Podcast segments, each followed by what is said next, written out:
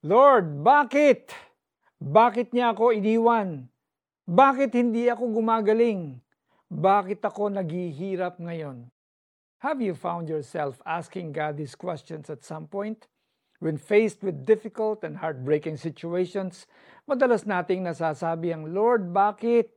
Naghahanap tayo ng mga dahilan sa mga bagay na hindi natin maintindihan. If we can't control how things are happening, Perhaps knowing why would lessen the pain. The truth will set you free.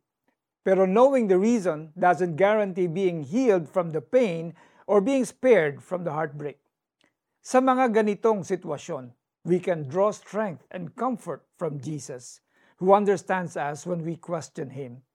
When He was at the cross, tinanong rin niya ang Diyos in a loud cry ng, My God, my God, why have you forsaken me?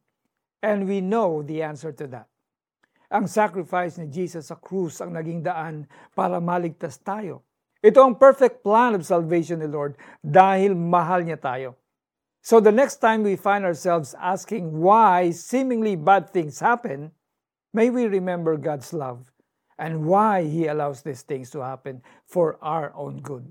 Ang sabi sa mga taga-Roma chapter 8 verse 28, alam nating sa lahat ng bagay ay gumagawa ang Diyos para sa ikabubuti ng mga nagmamahal sa Kanya. Silang mga tinawag ayon sa Kanyang layunin. In His mercy and sovereignty, inaalaw ng Diyos na mangyari ang maraming bagay, mabuti man o hindi para sa atin. He is in control and we can trust Him. Let's pray. Lord, salamat po dahil alam mo ang mangyayari sa future ko. I am comforted dahil alam kong naiintindihan mo ako. I trust that whatever happens, you are in control. In Jesus' name, Amen. Spend this day thinking about how seemingly bad things in the past turned out to be God's way of helping you. Isulat ang mga ito at magpasalamat sa Diyos. Ask Him how you can continue to trust Him when challenging things happen again.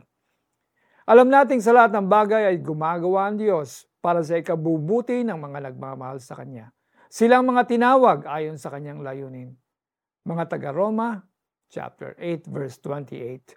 Ako po si Pastor Alex Tinsay na nagsasabing, God is on the throne, He will never relinquish His throne.